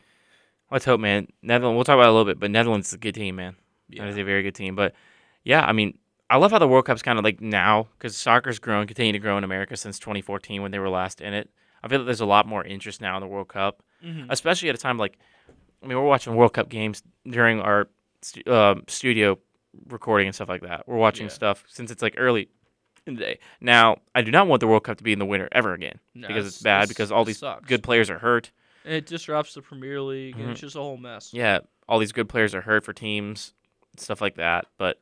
Yeah, the United States end up getting second in Group B. They will face the Netherlands at, I believe, 9 a.m. on Fox this Saturday morning. So before your college football gets kicked off, or actually it's 10 a.m. I think. Wait, is the Fox Sports website lying to me? No, it is 9 a.m. It is 9 a.m. Central for the United States on Saturday. So that'll be good. Group A, who the Americans will face in the next round, is the Netherlands. They won 2 games in this World Cup. They beat Ecuador and they beat Qatar. I believe they tied to Senegal. So that'll be who the United States will be facing in the next round of the World Cup. And then Senegal will be playing the English. They will be playing England on Sunday. So, and then the host country of Qatar, they are the first team who has ever hosted a World Cup to have not won their first game. The host team has always won the first game they've ever played in, the opening match of the World Cup. And they're also the first team, I believe, not to win a match or score any point of a home country. That's hilarious. That is brutal. You spent all that money for what? You scored all that money just for your team to score 1 goal. Yeah. That's funny. That's what corruption might get you. Yep. Moving on down now to Group C, Argentina, after suffering a 2-1 loss to Saudi Arabia in one of the largest upsets in World Cup history in the first game of the group stage, they rallied back to win their last 2, defeating Poland and Mexico. They are moving on to the round of 60. I was about to say round of 64, the NCAA tournament. Round of 16, they will face Australia. And then Poland, we were watching in the studio there near the end of the day yesterday, Daniel. It was between Poland was playing Argentina and Mexico was playing Saudi Arabia.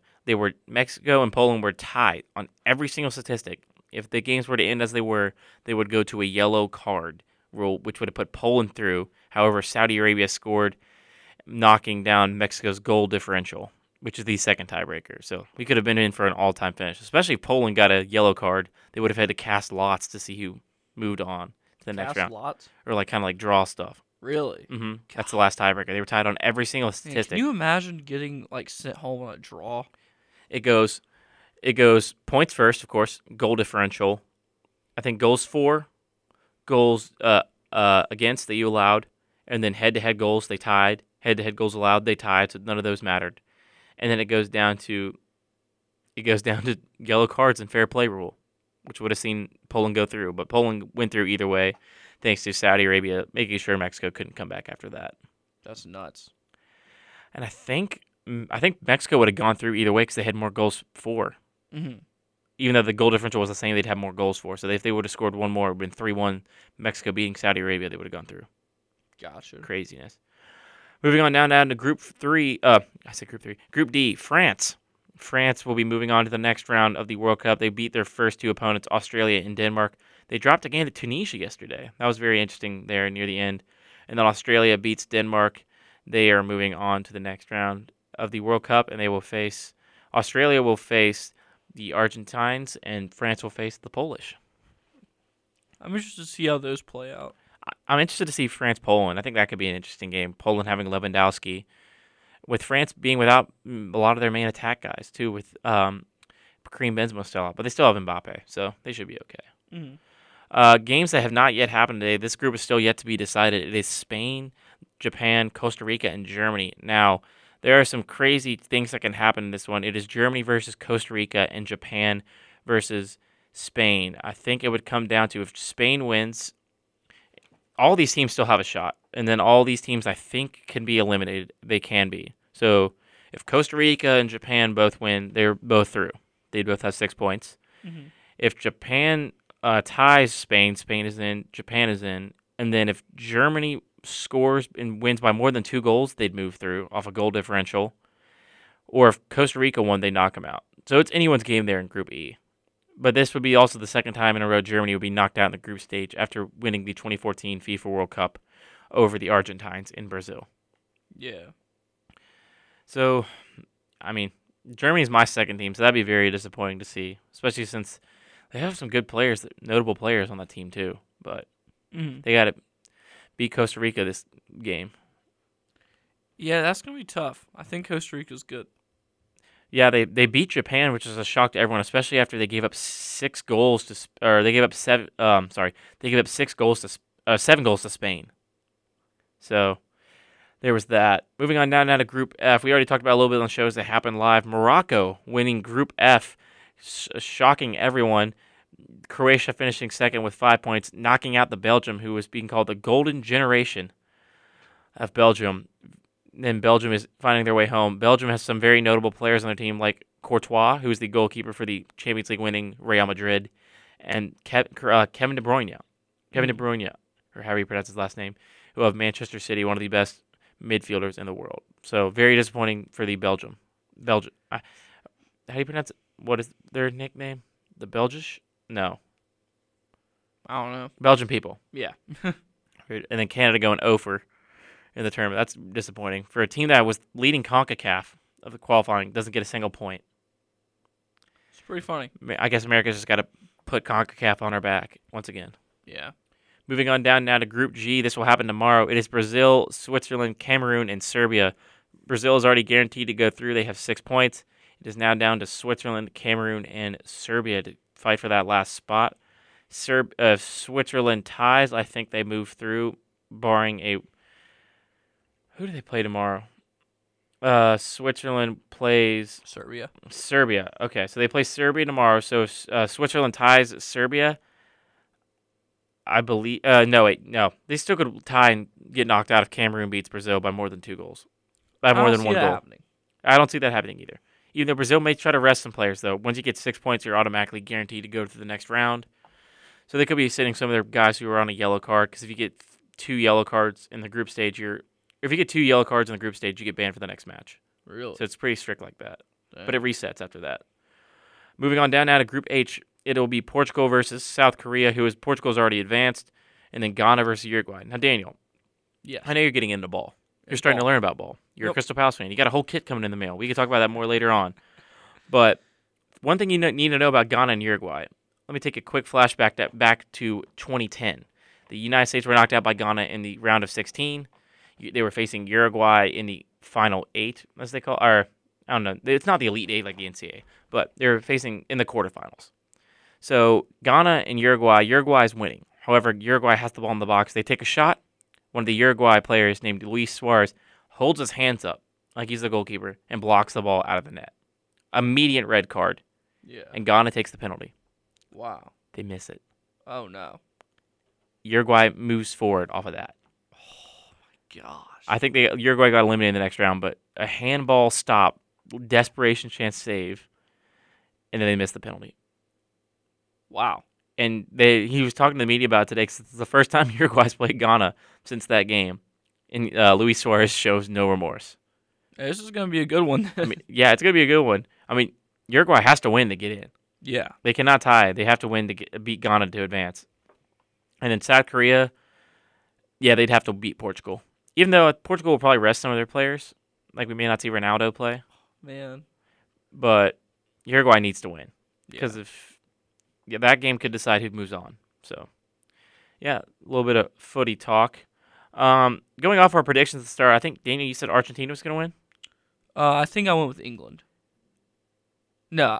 It was Argentina. Yeah, right. It was Argentina. So you're off to a good start. I mean, that Saudi Arabia game was maybe a little bit shaky there at the start. Mm-hmm. I picked Brazil, so I'm doing fine right now, I think. So, yeah, I mean, the leading goal scorer of the World Cups has been a few players. Enter Valencia of Ecuador. Guy the United States needs to look out for, Cody Gakpo of PSV Eindhoven.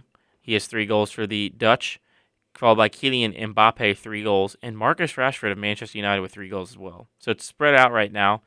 Probably get some of these names down once we get to the knockout round, since I believe Ecuador going home? Yes, Ecuador is going home. So that's top spot. Won't be there for too long. Harry Kane leading the way in assists with 3. And still Brazil is still the leading bet to win the World Cup, plus 220. Followed by France, plus 500, Argentina, plus 550, Spain, plus 600, and England, plus 800. Let's find out the United States odds real quick. They are... Okay, never mind. They don't show it. Still very high.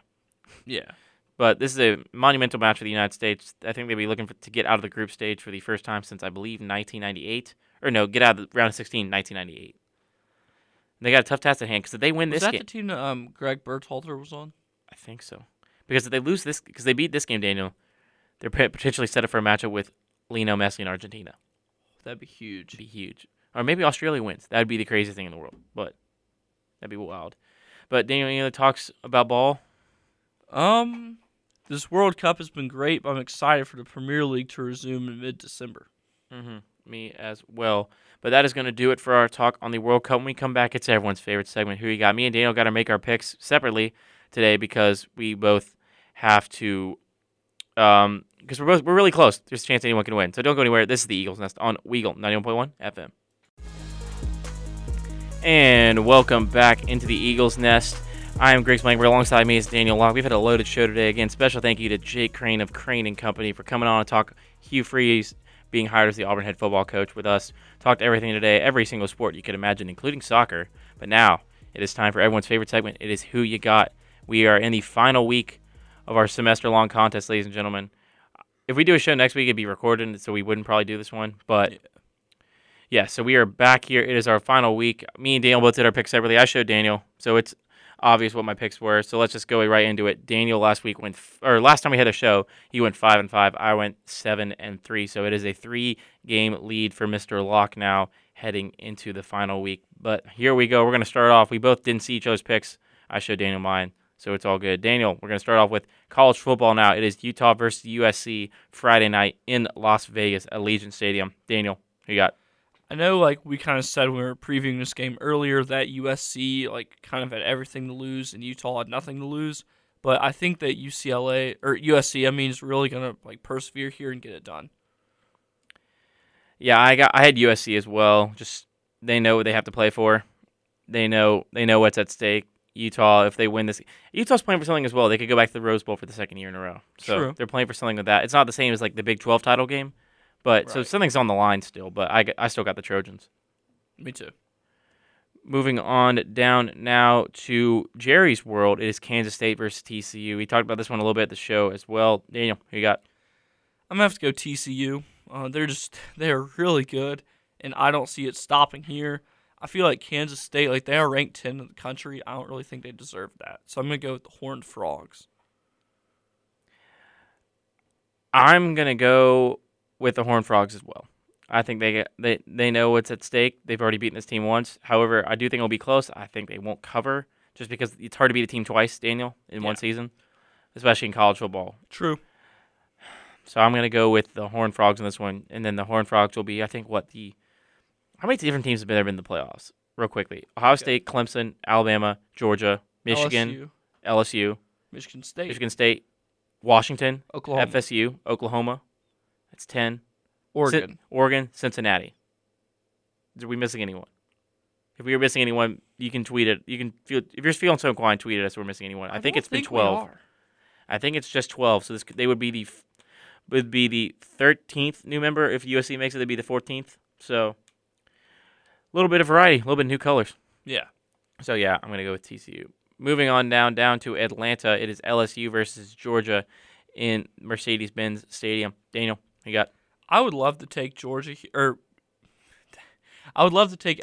here, but I just can't bring myself to do it, so I'm going to have to go with the Bulldogs. I'm going to go with Georgia. After the fashion they won already in their neutral site game this year in Atlanta. Yeah, and especially with them having – at the same time, it's like they have nothing to lose since they're getting in no matter what. Yeah. But, yeah, I'm going to go with the Bulldogs as well.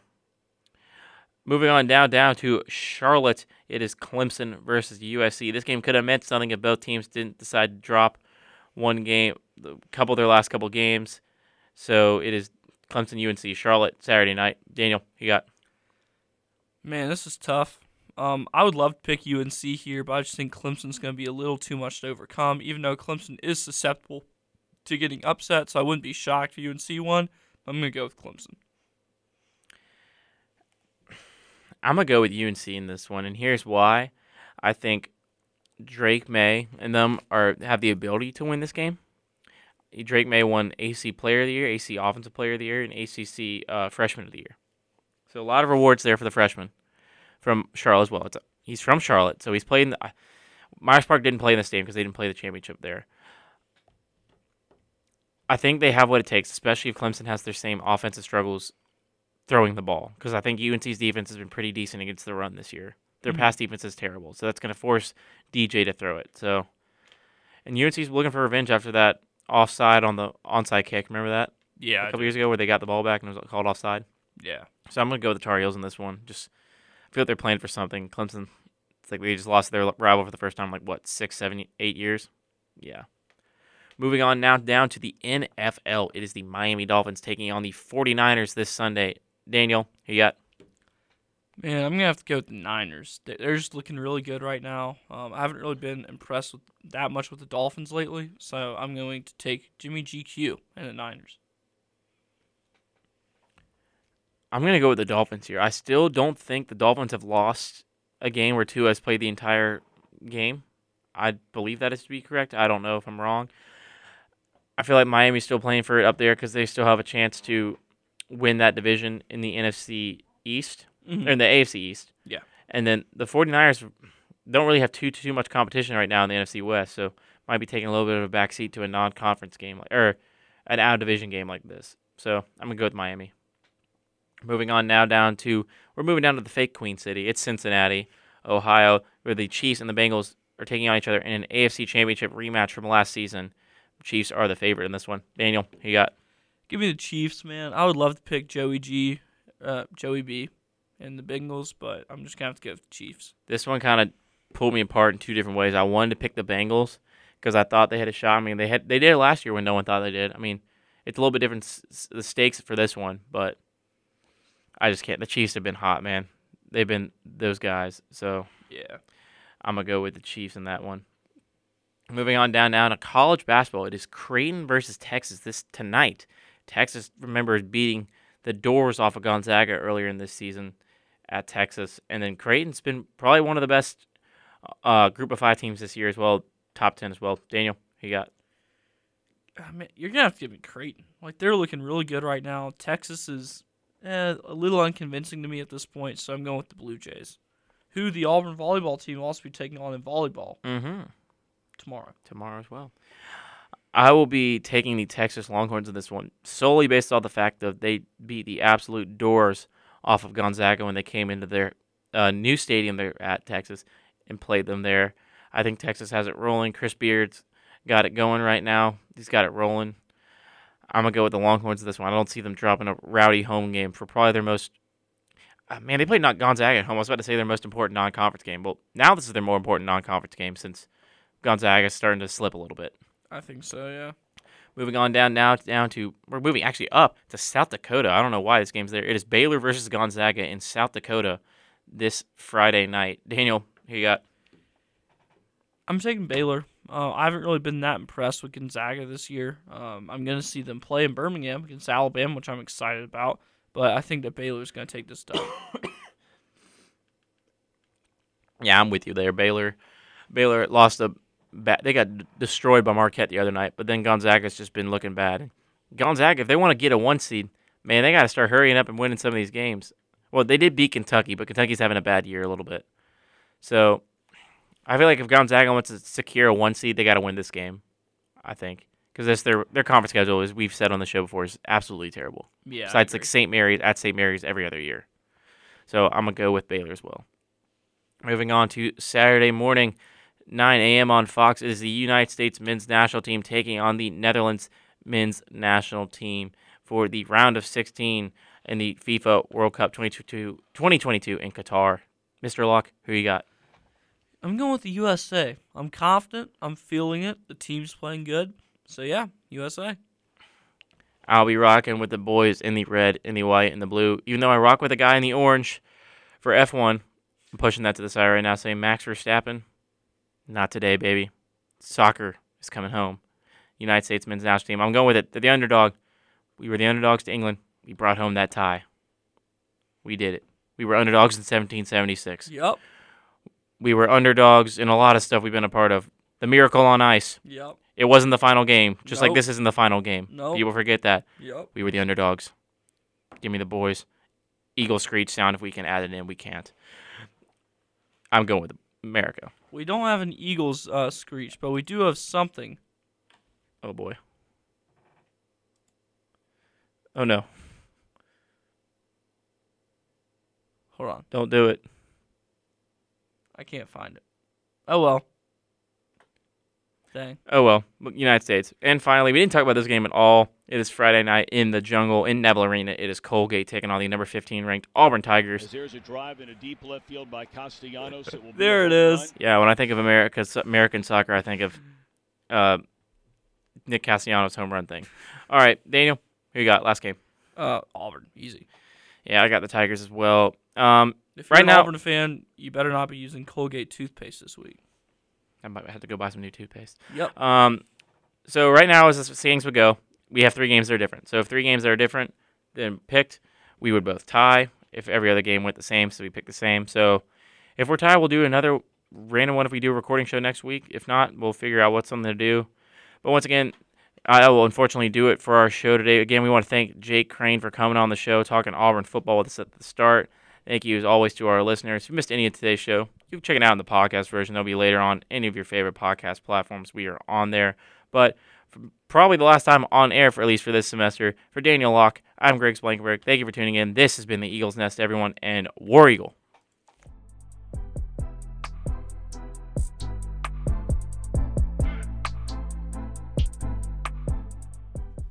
Thank you for tuning in to the Eagle's Nest. We enjoyed bringing you updates on everything going on in the world of sports. If you missed any of today's show, you can catch the podcast version wherever you get your podcasts.